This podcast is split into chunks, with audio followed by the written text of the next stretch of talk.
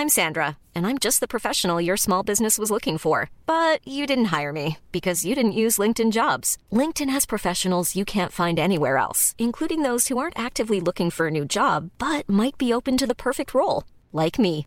In a given month, over 70% of LinkedIn users don't visit other leading job sites. So if you're not looking on LinkedIn, you'll miss out on great candidates like Sandra. Start hiring professionals like a professional. Post your free job on linkedin.com/people today. Many of us have those stubborn pounds that seem impossible to lose, no matter how good we eat or how hard we work out. My solution is PlushCare. PlushCare is a leading telehealth provider with doctors who are there for you day and night to partner with you in your weight loss journey. They can prescribe FDA-approved weight loss medications like Wagovi and Zepbound for those who qualify. Plus, they accept most insurance plans. To get started, visit plushcare.com slash weight loss. That's plushcare.com slash weight loss. Louis.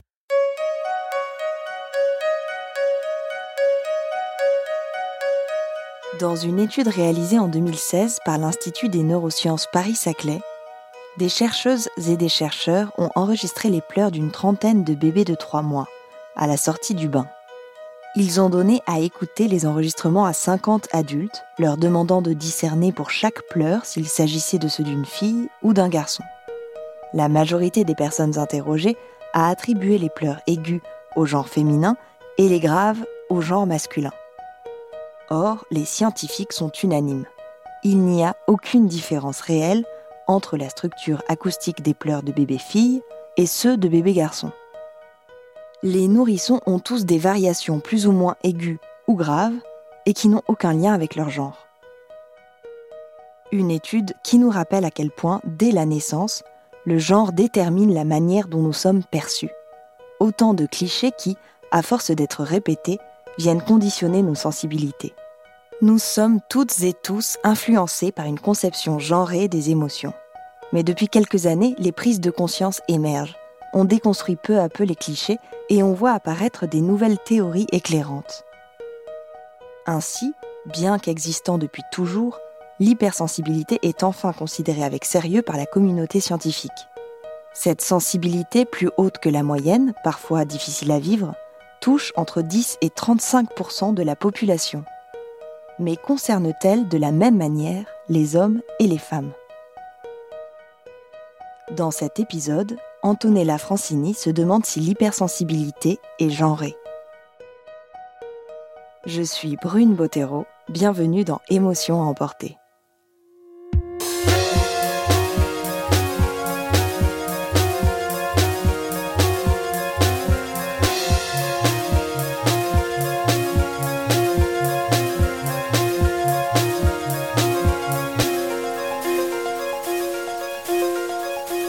Lorsque j'avais 15 ans, j'ai rencontré Arthur. Il est encore aujourd'hui l'un de mes amis les plus chers. Arthur a toujours été quelqu'un de très sensible. À l'art, tout d'abord. Il est le plus grand cinéphile que je connaisse. Au lycée, il nous parlait pendant des heures avec passion de réalisateurs comme David Lynch ou Nicolas Winding Refn. Il regardait une dizaine de films par semaine. C'était, et c'est encore aujourd'hui, son obsession. Arthur a du genre à prendre des décisions radicales et courageuses, qui sont parfois incomprises par sa famille et même par ses amis. À 19 ans, il a lâché ses études pour s'installer dans un autre pays et vivre de sa passion, le cinéma. Arthur est capable de s'isoler pendant des semaines quand quelqu'un le blesse. Mais lorsqu'il est amoureux, il l'est éperdument et le monde devient magnifique à ses yeux. Je ne le vois pas souvent car il habite loin de moi, mais lorsque nous passons du temps ensemble, nous avons à chaque fois des discussions d'une profondeur que j'ai rarement avec d'autres personnes. Il me demande comment je vais, et nous parlons de l'amour, de nos rêves, de nos projets. Ces quelques heures sont à chaque fois un concentré d'amitié qui fait effet pendant des mois. Dans mon groupe d'amis, on a toujours considéré Arthur comme quelqu'un de très émotif. Alors il y a deux ans, quand un psychologue lui a dit qu'il était hypersensible, ça ne nous a pas surpris. Je connais d'autres personnes extrêmement sensibles, mais je crois que ça me sautait plus aux yeux quand il s'agissait d'Arthur. Sans doute parce que c'est un homme, et que mes autres amis garçons sont moins ouverts en ce qui concerne leurs émotions et leurs ressentis. Finalement, c'est assez rare d'entendre un homme parler très ouvertement de son hypersensibilité. Dans cet épisode, je me suis demandé si l'hypersensibilité était genrée. Est-ce que les hommes hypersensibles et les femmes hypersensibles font face aux mêmes difficultés? Et avec la déconstruction progressive des normes de genre, est-ce qu'il est plus facile de s'assumer comme une personne hypersensible aujourd'hui? Je me suis tournée vers Fabrice Midal. Il est philosophe, professeur de méditation et hypersensible. Depuis dix ans, il s'intéresse à l'hypersensibilité et a récemment publié un essai. Suis-je hypersensible? Enquête sur un pouvoir méconnu. Il y parle de son vécu et des recherches de différents spécialistes, des neurologues, des anthropologues, des psychologues, des philosophes. J'ai découvert que j'étais hypersensible il y a une, dizaine d'années. J'étais à un congrès aux États-Unis et un neuroscientifique m'a dit que j'étais hypersensible. Alors au début, j'ai pas trop apprécié parce que j'aime pas trop le, les, qu'on mette les gens dans des cases. Et, mais il m'a dit, mais non, non, non, c'est pas du tout ça. Je vais t'expliquer. Et comment il m'a expliqué l'hypersensibilité? Comme euh, le fait que le cerveau de l'hypersensible reçoit un très grand nombre d'informations au niveau sensible, émotif et, cognitif, entraîne un changement de perspective. Euh, ça, ça m'a semblé extrêmement euh, intéressant et un extraordinaire soulagement parce que je me sentais toujours en décalage le fait de comprendre que je suis hypersensible, de comprendre le fonctionnement de l'hypersensibilité, c'est comme si au fond euh, vous êtes dans un pays, vous avez une carte géographique qui ne correspond pas au pays où vous êtes, et donc euh, d'un seul coup vous dites tiens voilà la carte de géographie de là où tu es. Dit ah bah merci, bah là je comprends tout, et je comprenais mieux pourquoi parfois euh, certains sons, certaines odeurs m'agressent, pourquoi le rapport aux émotions est beaucoup plus subtil, mais des fois aussi complexe que beaucoup d'autres gens mais aussi la singularité au niveau cognitif. Parce qu'en tant qu'hypersensible, la question du sens devient une question beaucoup plus urgente que pour euh, des gens qui ne le sont pas. Avant de comprendre son hypersensibilité, Fabrice Midal se sentait en inadéquation avec le monde. C'est aussi bien mes parents qui pouvaient me dire, euh, quand ils me voyaient fondre en larmes, euh, quand ils allumaient la télévision et que je voyais la souffrance, de gens dans des pays lointains qui pouvaient me dire mais tu te crois sur une scène de théâtre? Mais quand j'ai compris l'hypersensibilité, j'ai mieux compris la manière dont notre société a rejeté l'hypersensibilité dans les marges comme ce qui n'est pas vraiment acceptable. Là, parce qu'elle considère que la sensibilité est inférieure à la raison, au sens et à la pensée. Elle considère que les émotions empêchent euh, un jugement euh, libre et décidé. Elle pense qu'être cartésien, c'est d'être du côté du rationnel. Mais elle pense aussi du coup que la femme, le féminin, est du côté de l'émotion, de la sensibilité et de l'intuition. Et par exemple, tout le monde parle encore aujourd'hui de euh, qu'il y aurait une intuition féminine. Toutes les études les plus poussées montrent que si on fait des tests, par exemple, on fait des tests avec une population et on essaye de montrer à des hommes, des femmes qui ont un sourire authentique et un sourire inauthentique, en essayant de voir s'ils arrivent à avoir l'intuition de savoir lesquels sont vrais et faux, les hommes ne réussissent pas moins bien que les femmes, même s'ils pensent, les hommes, qu'ils ont moins d'intuition que les femmes. Tout ça est des fabrications euh, sociales qui euh, sont absolument euh, insoutenables. En fait, pour les hommes, il n'est pas aisé de se dire hypersensible, car l'hypersensibilité vient avec des connotations qui ne rentrent pas dans le cadre de la masculinité standard, qui veut que l'on soit fort, qu'on ne montre pas ses émotions, qu'on agisse rationnellement. Mais pour les femmes, ce n'est pas vraiment valorisé non plus d'être hypersensible. Une femme qui exprime ouvertement ses émotions, qui pleure en public, peut vite être qualifiée d'hystérique. Mais en quoi l'hypersensibilité fait éclater les catégories traditionnelles de genre? Pour le comprendre, il faut laisser derrière nous l'idée qu'il y a d'un côté la connaissance, la raison et l'esprit, et de l'autre le corps, l'émotion et l'instinct. La plupart de l'approche sur l'hypersensibilité donne le conseil aux hypersensibles de se protéger, euh, de créer un champ de protection autour d'eux pour pas être submergés. Alors moi, ça me ça me plaît pas du tout. C'est ça que même au début, ça me gênait l'hypersensibilité parce que on a l'impression pauvre petite chose. Pour Fabrice Midal, l'hypersensibilité n'est pas simplement une faiblesse dont il faut apprendre à se protéger. C'est une façon d'être au monde qui permet de mieux le saisir. C'est une ouverture au monde qui permet d'avoir un accès à un grand nombre d'informations qui vous permet donc d'avoir cette sursensibilité, cette surémotionnalité, cette surempathie et cette manière cognitive très singulière d'essayer de vous débrouiller avec cette richesse, elle n'a plus rien ni de masculin ni de féminin, mais même elle nous libère d'un enfermement dans des catégories du masculin et, et du féminin qui sont construites socialement et qui entravent extraordinairement euh, la vie des gens. Je trouve que c'est une modalité de présence au monde. Tout être humain vit des moments d'hypersensibilité dans leur vie, même si je, comprends bien que la biologie montre qu'il y a à peu près 25 à 30% d'hypersensibles, que un grand nombre euh, s'est transmis de, de, manière génétique. Mais par exemple, quand vous êtes amoureux, tout le monde touche l'état d'hypersensibilité. Et que euh, toute personne qui doit créer quelque chose, un scientifique, euh, un, voilà, un prof, un journaliste, enfin dans tous les métiers on doit créer, on doit bien passer dans une modalité d'hypersensibilité, c'est-à-dire qu'on lâche le contrôle de la conscience, du cortex préfrontal, qui met tout en des cases, qui met tout en ordre, ce qui est très précieux bien sûr, mais pour entrer dans une dimension où vous vous ouvrez à un champ de présence, à un champ d'information beaucoup plus grand. En tout cas, être hypersensible, ce n'est pas uniquement ressentir plus d'émotions que les autres ou être plus vulnérable, des caractéristiques que l'on associe généralement au genre féminin. Comme j'ai expliqué, vous considérez que la raison est au sommet, que le corps est inférieur, mais pour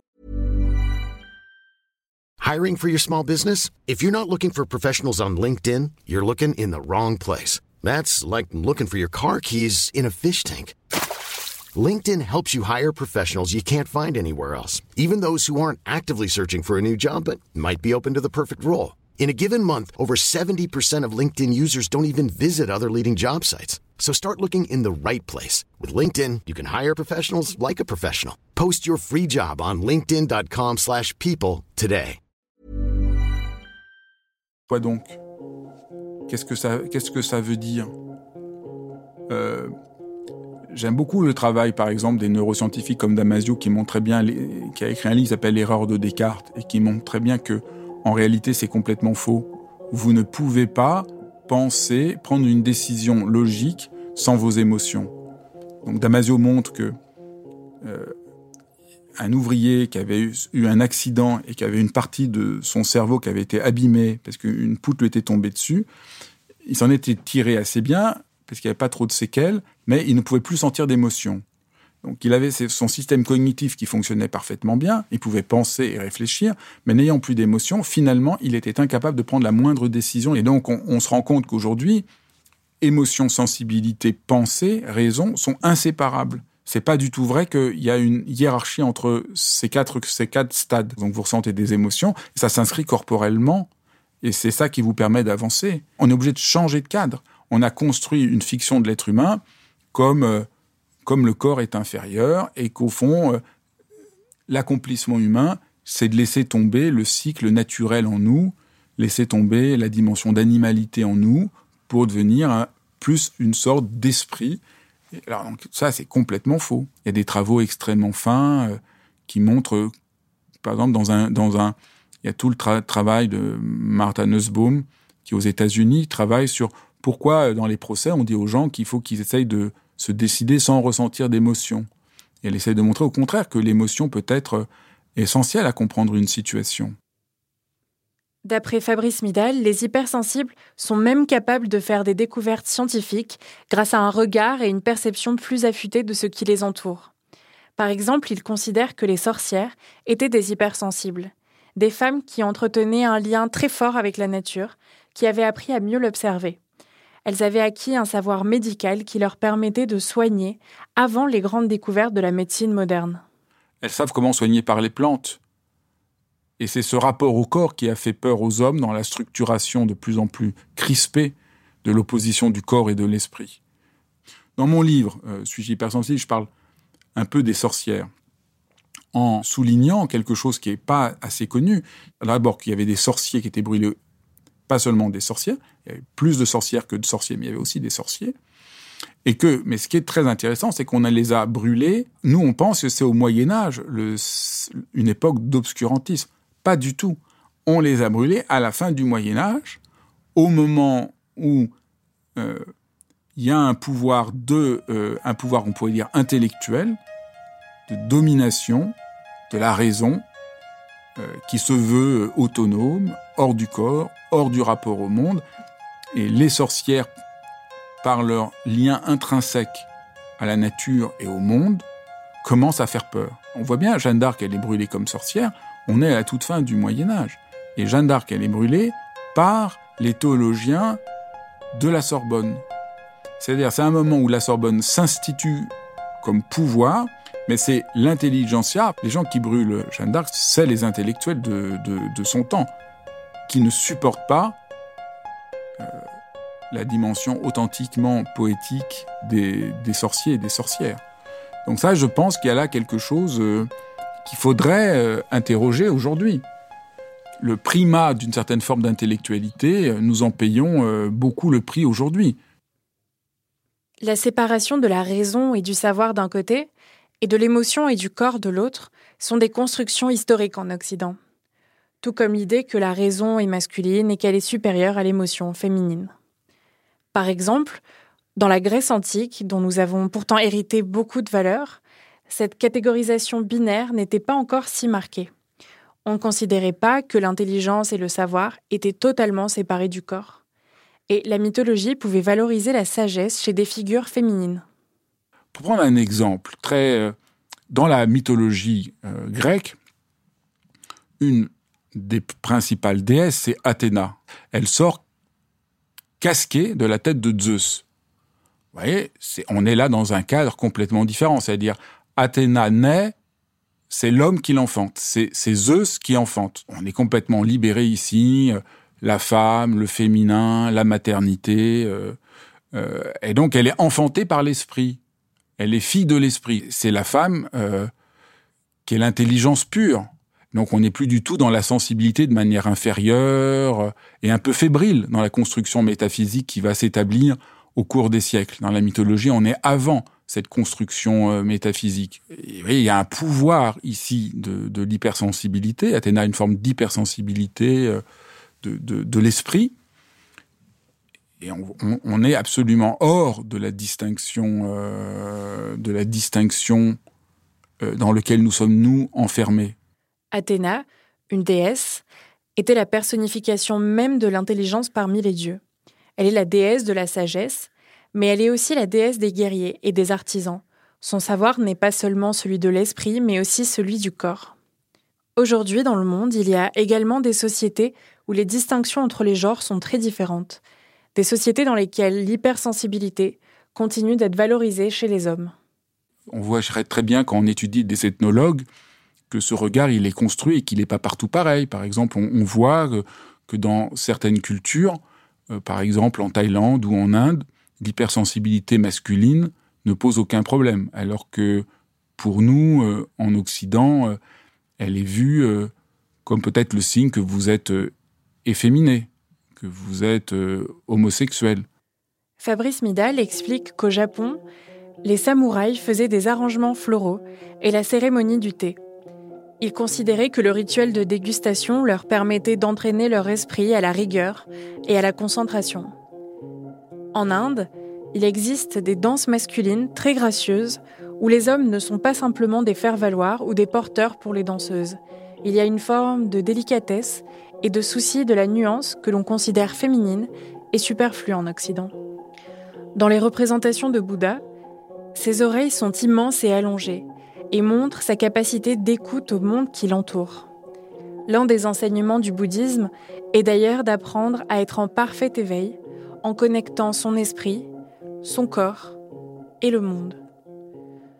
Dans d'autres cultures, l'hypersensibilité peut donc être valorisée comme une façon de comprendre le monde, comme une forme de savoir qui s'avère utile.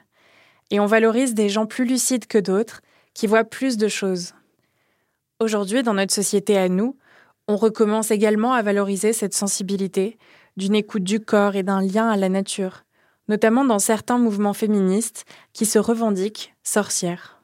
Beaucoup de femmes aujourd'hui utilisent ce terme et elles ont raison. Beaucoup de femmes aujourd'hui se disent oui, je suis une sorcière. C'est une manière de dire ce pourquoi vous m'avez rejeté, ben je, je, l'assume.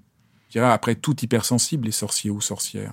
Et qu'au fond, euh, ne pas être sorcière, ça veut dire quoi? Ça veut dire euh, être coupé de nos antennes qui nous ouvrent de manière si profonde au, monde. Et, et, ce que j'aime beaucoup avec tous les mouvements de femmes qui essayent de revendiquer le mot de sorcière, c'est de bien comprendre le lien entre hypersensibilité et pouvoir. Puisque la plupart des hypersensibles encore aujourd'hui ont l'impression que s'ils n'étaient pas hypersensibles, ils seraient plus heureux. L'hypersensibilité aiderait à questionner et à se libérer des normes de genre, d'après Fabrice Midal. Je me suis demandé si l'inverse était vrai aussi.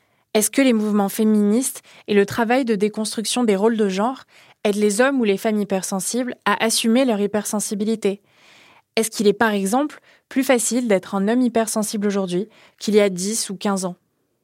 Je pense qu'aujourd'hui que l'homosexualité est dépénalisée, euh, aujourd'hui que l'enfermement du masculin euh, et du féminin dans un cadre genré déterminé, extrêmement oppressif, euh, le fait que ce soit mis en question est inséparable de la capacité que je peux essayer d'avoir dans mon propre travail pour repenser l'hypersensibilité, permettre aux gens de la repenser.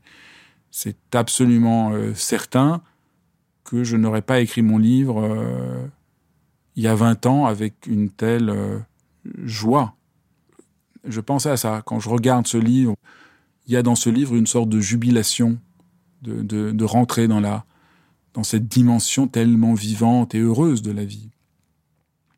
Et cette déconstruction, elle est joyeuse. Je pense a 20 ans, elle aurait été beaucoup plus, euh, plus, plus lourde, plus, plus, plus douloureuse.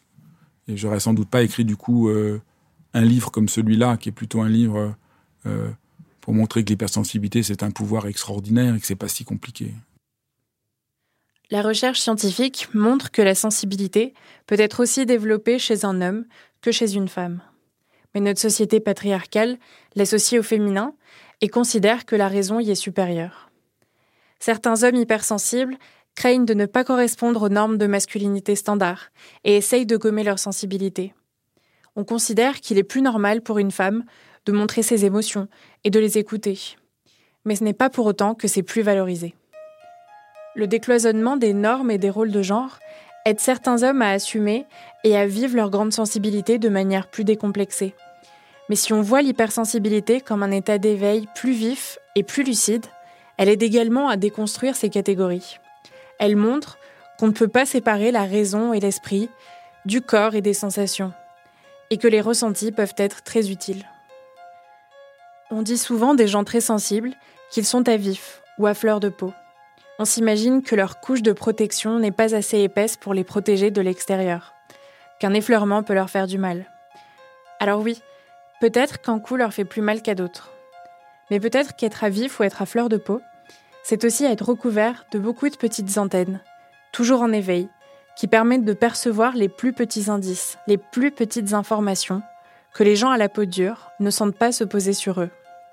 Et peut-être que pour Arthur, mon ami dont je vous parlais en début d'épisode, ce sont ces antennes très efficaces qui lui permettent de voir les histoires fantastiques là où nous ne les voyons pas et de les mettre dans ses films.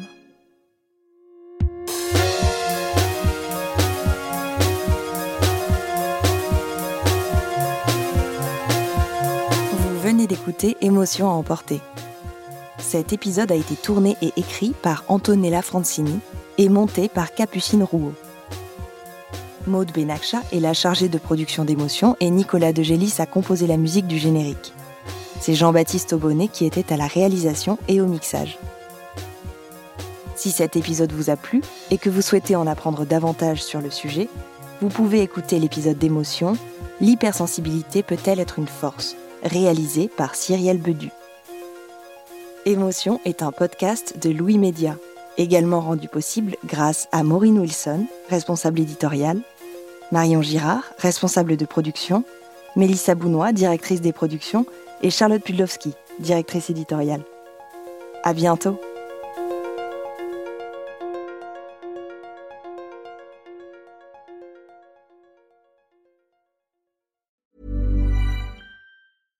This message comes from BOF sponsor eBay.